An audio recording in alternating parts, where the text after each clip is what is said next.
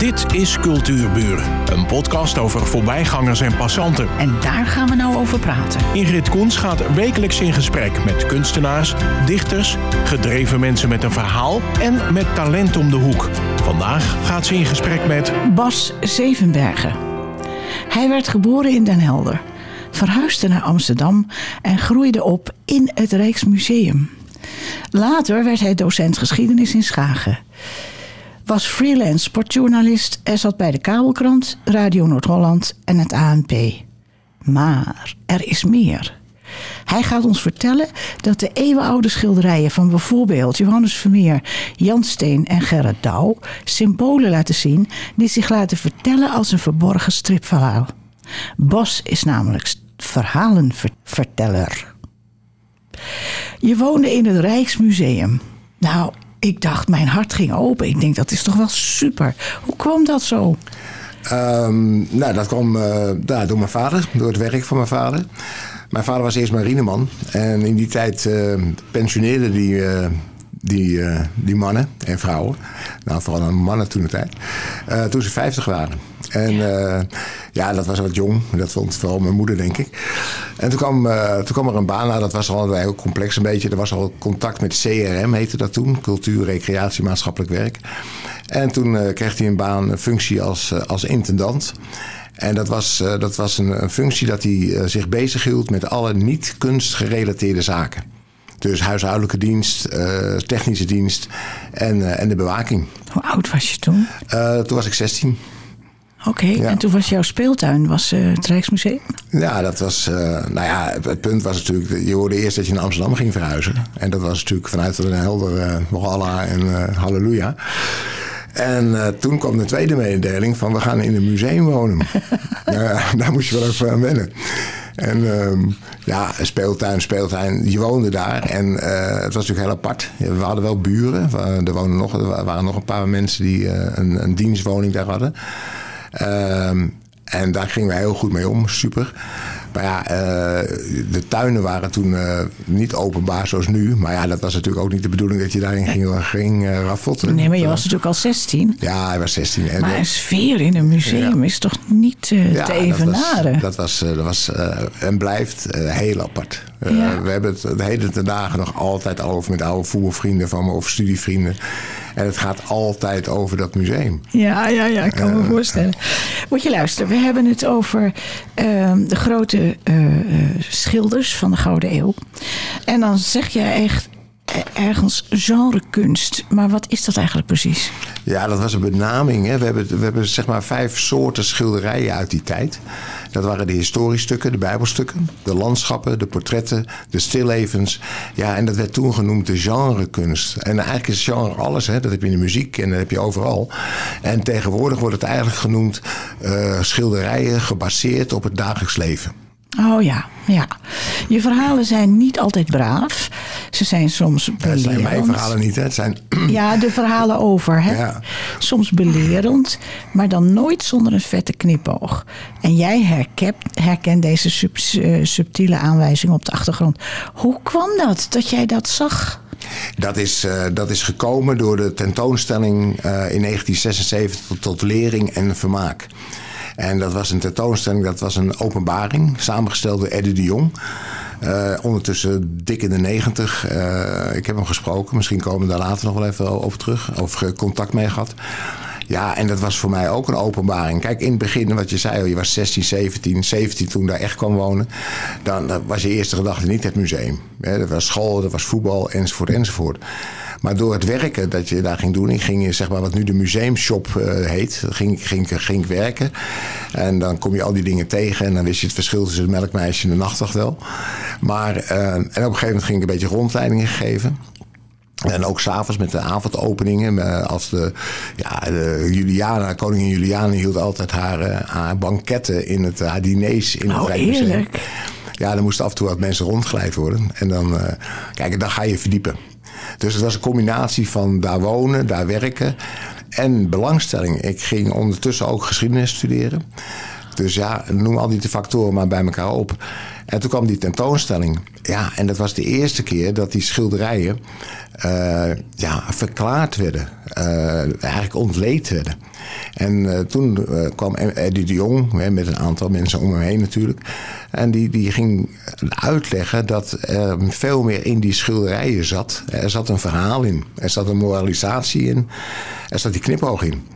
En aan de hand daarvan ging hij dus in, uh, door allerlei onderzoek met emblemata, met, een soort strip, strip uh, soort tekeningetjes en, en, en literatuur. De verwantschap tussen literatuur van die tijd en de schilderij was heel groot. Denk aan mensen als Jacob Katz, Bredero, Roemer Visser. Ja, en, dat heeft hij allemaal uitgezocht. En toen kwamen die schilderijen zeg maar tot leven. Ja, dat heeft me vanaf het eerste moment uh, heeft me dat buitengemeen geïnteresseerd. En daar ben ik eigenlijk altijd wel mee bezig geweest.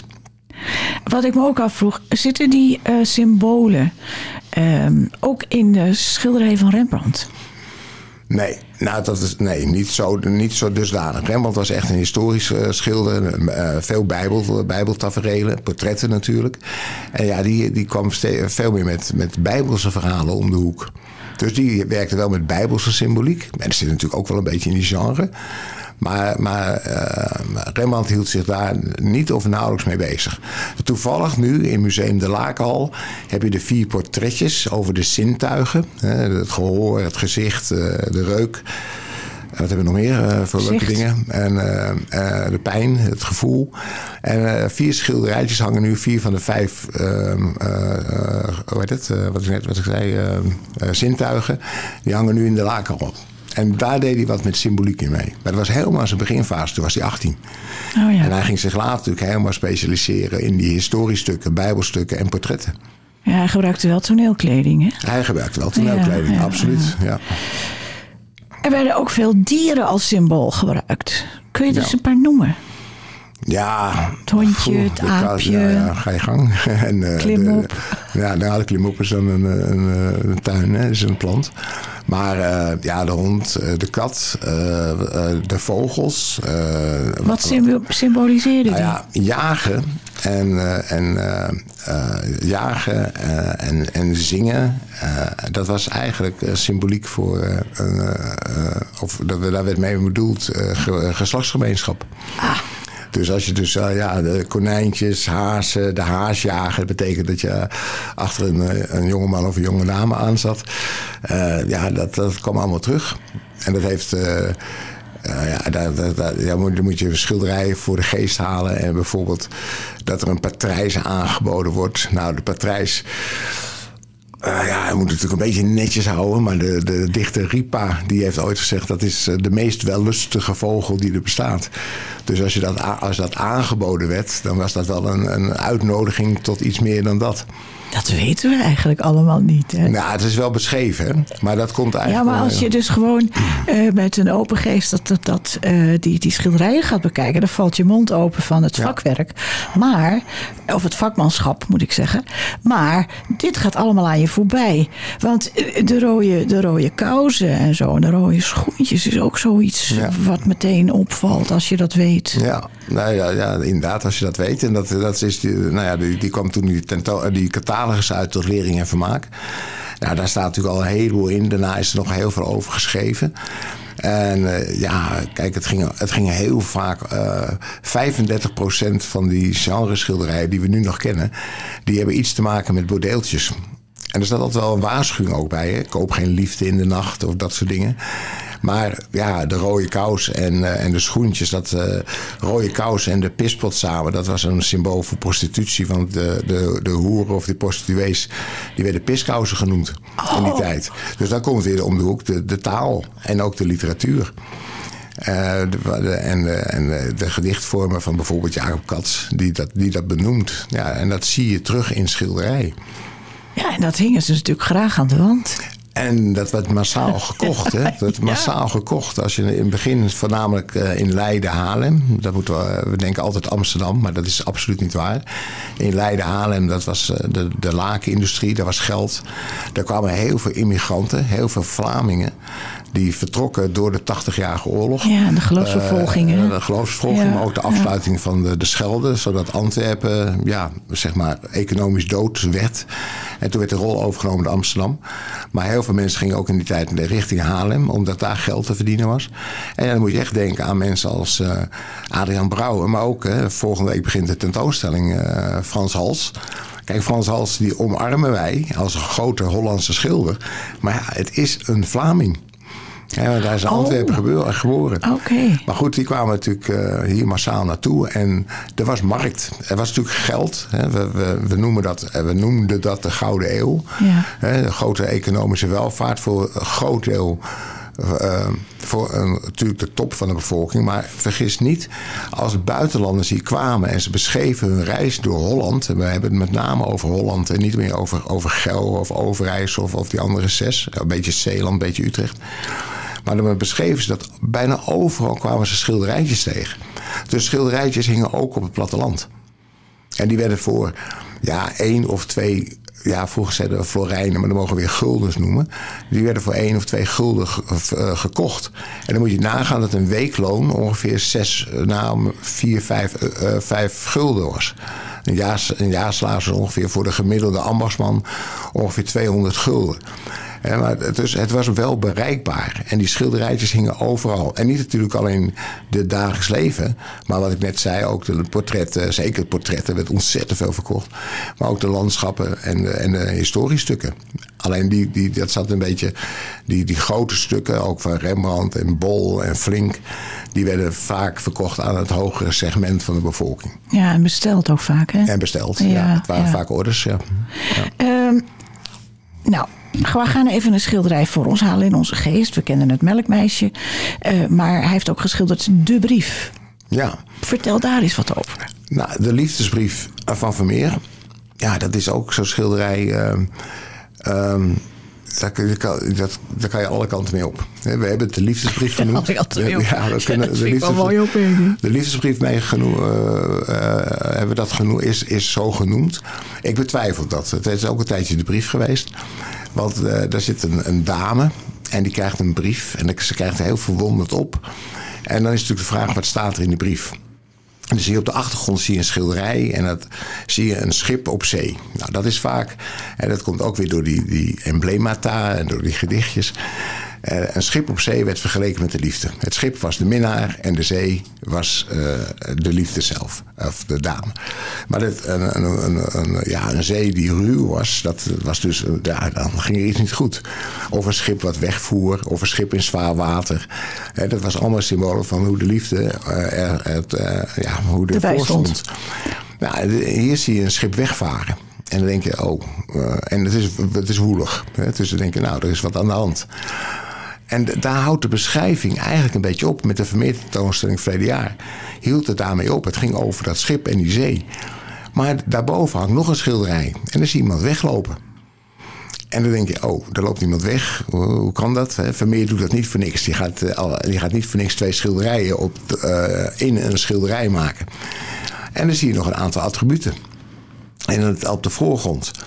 Ja, dat staat in de catalogus van de Vermeer tentoonstelling dat dat een soort drempel was. Want je was toeschouwer en je keek naar zo'n, die twee dames die zich verbazen over dat briefje. En eh, die dienstbode die dat overhandelt, die glimlacht dan zogenaamd een beetje.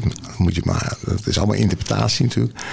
Maar als je die symbolen aan de voorkant bekijkt, dan zie je een wandkaart. Een heel, heel vage wandkaart.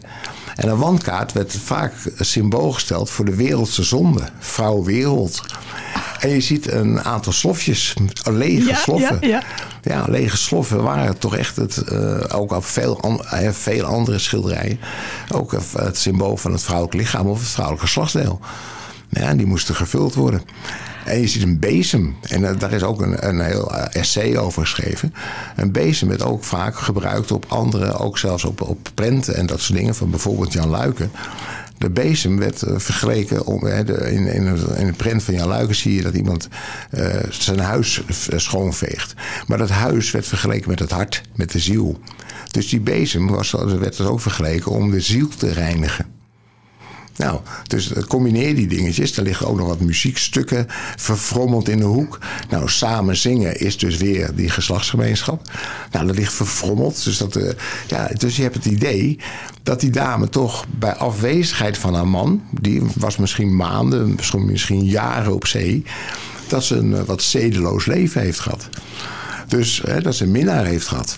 En die brief zou dus kunnen betekenen, zou kunnen, het is allemaal interpretatie, zou kunnen betekenen dat die, ja, die, die heer weer terugkomt en dat die minnaar moest verdwijnen. Ja, je verzint het allemaal maar. Ja, ja, ja, nee, maar dat, dat is niet zomaar die brief. Ik, ik kan me door al die andere symbolieken niet voorstellen dat het een liefdesbrief is geweest. Nou, had ze anders gekeken. Ja, had ze anders gekeken. Had ze blijer gekeken. Ja. ja. Nou, heb jij een website. Je hebt eigenlijk een virtueel museum. Ja. En daar staat onder andere dat schilderij op. Um, wil je even noemen waar we dat kunnen vinden? Uh, dat is, uh, nou, mijn, mijn ja, bedrijfje heet The Fun Part of Art. Ja, leuke gedeelte. Dit, dit, deze kunst. Ik vind sowieso kunst mooi. En het, het, leuk is uh, een algemeen iets natuurlijk. Maar hier zit natuurlijk ook zoveel humor in. In dit soort schilderijen. En de, de site heet thefunpartofart.nl. En, uh, The Fun Part of. Ja. ja. Daar heb ik hem en ook, ook gevonden. Op, want het is ook in het Engels. Wat zeg je? Ja, we hebben, en .com zit, de funpart.com heb je ook, want we hebben ook een Engelse editie. Oh ja, ja, ja dat begrijp ik. Um, ik wil eigenlijk het meisje met de parel en je hebt nog het melkmeisje van Vermeer. Zitten daar nou ook dingen waar we op moeten gaan letten? Nou, Meisje van de Parel, dat, dat bespreek ik niet. Want dat is ja, toch weer een ander soort schilderij van, van Vermeer. Meer, meer een portret, ja. meer een tronie. We weten ook niet wie het is. Nou had Vermeer natuurlijk uh, vrij veel dochters. En hij woonde bijna naast een Jezuïtenschool... waar ook veel de, de, jonge dames op zaten. Hij had het dus voor het oprapen. Hij heeft de modellen voor het oprapen gehad. Maar het melkmeisje, ja, dat is ook weer... Kijk, um, er is ook een schilderij, dan moet ik even een zijsprongetje maken. Dat, dat ik op een gegeven moment denk van, oh, Vermeer. Toen ging, was een soort eye-opener. Dat hangt in Dresden. En dat is een brieflezende vrouw. Die staat voor een open raam. En daarvoor was dat alleen een brieflezende vrouw. En dat was heel integer, fantastisch geschilderd natuurlijk. Ik bedoel, we moeten ook niet vergeten dat het, het dat het geniaal was. En het is fantastisch geschilderd. En het, straalt rust uit. Sowieso Vermeer straalt veel rust uit. Maar toen kwamen ze door röntgenonderzoek in 1975 achter dat er veel meer stond. Dat er meer stond op een schilderij, op dat schilderij. Dat ging ze helemaal restaureren. Dat heeft jaren geduurd. En in 2017 werd dat voor het eerst aan het publiek getoond. Toen bleek dat er achter die dame een levensgrote Cupido hing. Een liefdesschot. Ja. En daarin stonden twee symbolen. Een, uh, de, de Cupido staat op een masker.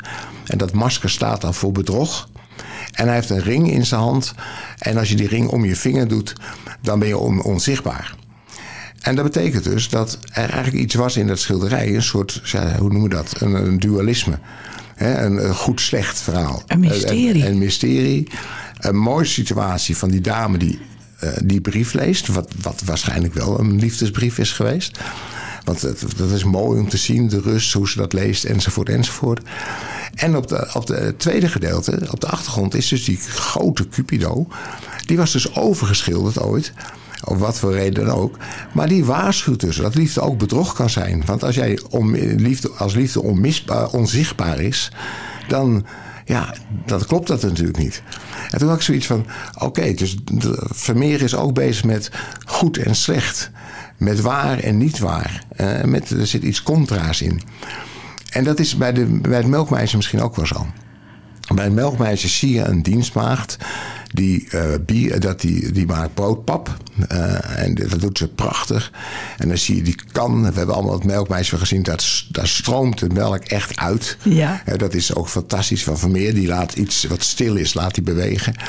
En dan denk je, ja, nee, prima toch. Hè? Prima, prima dienstmaagd. Op de achtergrond zie je een kan hangen die, die, die prachtig gepoetst is. Dus daar wordt echt van gezegd van, nou, dat is heel ingetogen. Maar aan de andere kant zie je een stoofje staan achter haar. En die open kan, als die, dat de opening van die kan naar voren is, dat wordt ook vaak vergeleken met een onrustige baarmoeder. Hè? En dat stoofje, dat, hadden, dat werd gebruikt om... Hè, het waren koude huizen eh, in die tijd. En, dat was een energiecrisis, om het zo maar te noemen. En uh, ja, dat, dat werd gebruikt om, om, om je te warmen. Die, die stoofjes, daar zaten vuurkooltjes in. En die werden s'avonds onder de rok of overdag onder de rok van de vrouw gestopt. Maar dat noemde een Franse dichter, een schilderdichter, Mignon... die noemde dat de beste vriend van de eenzame vrouw. En dan zie je dus dat die, die combinatie weer. Je ziet ook op het achtergrond tegeltjes waar, waar je ook uh, een cupidootje in kan zien. Dus dat is een prima dienstmaagd.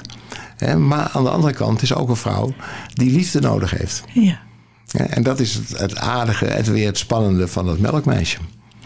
Ja, en dan wil ik er toch nog even een aan je vragen. Want dat, zijn, dat is voor mijn gevoel het toppunt van een gouden eeuws stripverhaal. En dat is Jan Steen. Ja, dat is ook mijn favoriet. Absoluut. Uh, zo veelzijdige schilder. Die, die beheerste alles. En eh, daar is natuurlijk veel. Vroeger werd er altijd gezegd: ja, dat is Jan Steen, losbol en, enzovoort, enzovoort. Het blijkt toch wel dat hij toch wel enige opleiding heeft gehad in een later onderzoek. Maar ja, het Welk schilderij zou jij van hem? Oh, heb je even? Ja. Ja, dat, dat, zijn, dat zijn er zoveel. De Sinterklaasavond. Ja, Sinterklaasavond is wel weer een, ook weer een dingetje. Uh, uh, ja, dat, dat, veel mensen kennen dat. dat. Dat wordt vaak gezien. Maar ja, Sinterklaasavond, daar, zie je alle attributen op eh, die wij ook, die wij ook nog steeds gebruiken. er wordt gezongen, er zijn pakjes, er zijn surprises. Er, wordt gedronken. Er wordt gedronken, ja. Bij Jan Steen wordt veel gedronken. Absoluut. Zit daar niet op die zolder, ligt daar niet een, een, een schedel? Of is dat een ander schilderij? Ik denk dat dat, eh, dat gebruikte. Jan, Steen heeft niet zoveel Vanitas-symbolen gebruikt. Maar gewoon mens, wees, uh, je, wees je bewust van het feit dat je sterfelijk bent. Ja, dat zijn, dat zijn er heel veel ook weer andere. Dat kwam ook voor. Hè. Dat zijn ook die knipogen, ook die waarschuwing. Hè. Memento mori. Hè, gedenk te sterven. Er komt een moment dat je beoordeeld wordt. Maar bij, bij, Nicolaas, bij het Sint-Nicolaasfeest zien we dus alles terug wat wij ook kennen. Alleen, we zien nooit de Sint zelf. Hij heeft veertien keer Sint-Nicolaas geschilderd het Nicolaasfeest geschilderd. Dan zou je toch denken van, nou, eh, de goed heiligman komt een keer om de hoek kijken. Maar nee, dat, dat doet hij dus niet. Uh, dat zie je op andere, bij andere schilderen dat trouwens ook het, het, het Nicolaasfeest. Maar wat weer zo apart is, we zitten in een tijd dat, het, het, uh, dat Sint-Nicolaas, Sint Maarten, drie koningen, dat zijn katholieke feesten. En die katholieke feesten waren in die tijd ja, verboden. Ze werden gedoogd. Net zoals het katholicisme hebben die strijd natuurlijk gehad, 80-jarige oorlog. Katholicisme hadden we dus uitgebannen. We hebben de Spanjaarden, we hebben de Spanjaarden verslagen. En dat, dat katholicisme werd gedoogd. Ze mochten de mis wel houden, maar dat moest dan zeg maar ondergronds of wat dan ook. En er zijn ook Ons op zolder. Ja, ja dat is wat, maar goed. Maar, de, dus, maar bijvoorbeeld in, in Dordrecht en Delft was het schoentje zetten uh, was verboden. Uh, en er mochten op de markt er mochten niet van die van dingen verkocht worden die met die feesten te Vandaar maken. dat het schilderij zo uitbundig is. Ja, ook. maar er komt ook nog een keer bij dat Jan Steen zelf ook katholiek was. Oh ja. En ik heb toch het idee dat, uh, ja, waarom doe je in een tijd hè, dat, er, dat er veel te doen was om dat geloof, waarom schilder je dan iets wat eigenlijk zeg maar verboden was. Wat een soort, wat toch gedoogd werd. Wat, wat nou, niet in de openbaarheid uh, kon, kon nou, laten we zeggen, het, uh, ja, hoe zeg je dat? Uh, het, het, het, Calvinisme was, vond het niet prettig dat dat soort feesten gevierd werd. En dan zie je toch iets heel onmerkelijks. Want er staat een jochie. En die krijgt, hè, wie stout is, ja. die, die, krijgt de roe. En en die, die jongen die krijgt dan een, een, een, een, eh, ja, krijgt, krijgt geen cadeautjes, om het, maar nu, om het zo maar te noemen. En, uh, en er staat op de voorgrond heel duidelijk een meisje. mooi in het licht, prachtig geschilderd. En die krijgt wel cadeautjes. Maar die cadeautjes zijn wel katholieke cadeautjes. Daar zie je een, een crucifix. Je ziet een pop van Johannes de, Doper. Dus je krijgt, dat meisje krijgt katholieke geschenken. Oh, oké. En nou, dat gaat er dan misschien te ver. Het wordt links en rechts wel beschreven. Maar ik bedoel, ik heb dit allemaal niet zelf niet verzonnen. Dat heb ik allemaal ook gelezen en tot me laten komen. Maar ja, het zal toch ook wel een soort stil protest kunnen zijn. Hè? Wie, wie, uh, wie zoet is, krijgt lekkers. Wie stout is, de roe. Nou, de roe zit in die schoen van het jochie. Nou, dus dat, dat kan het Calvinisme zijn, dat het jochie hè, een Calvinist is. Maar dat meisje heeft duidelijk katholieke attributen in de hand. In oh, dit is weer een extra symbool. En dat is weer een extra. En we zien bij Jan Steen ook op andere schilderijen wel een politiek tintje. Oh, Daar moeten we ja. geen protestactie van maken of wat dan ook.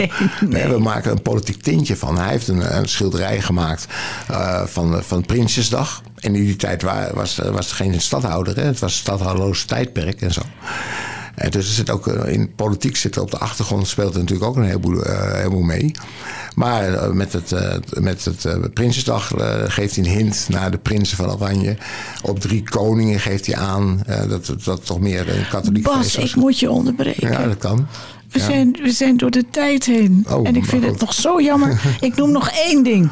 The fun part of art. Ja. Mag ik je hartelijk bedanken. Graag gedaan. Dit was Cultuurbuur. Een podcast van Ingrid Koens en Streekstad Centraal. Bedankt voor de aandacht en tot de volgende Cultuurbuur.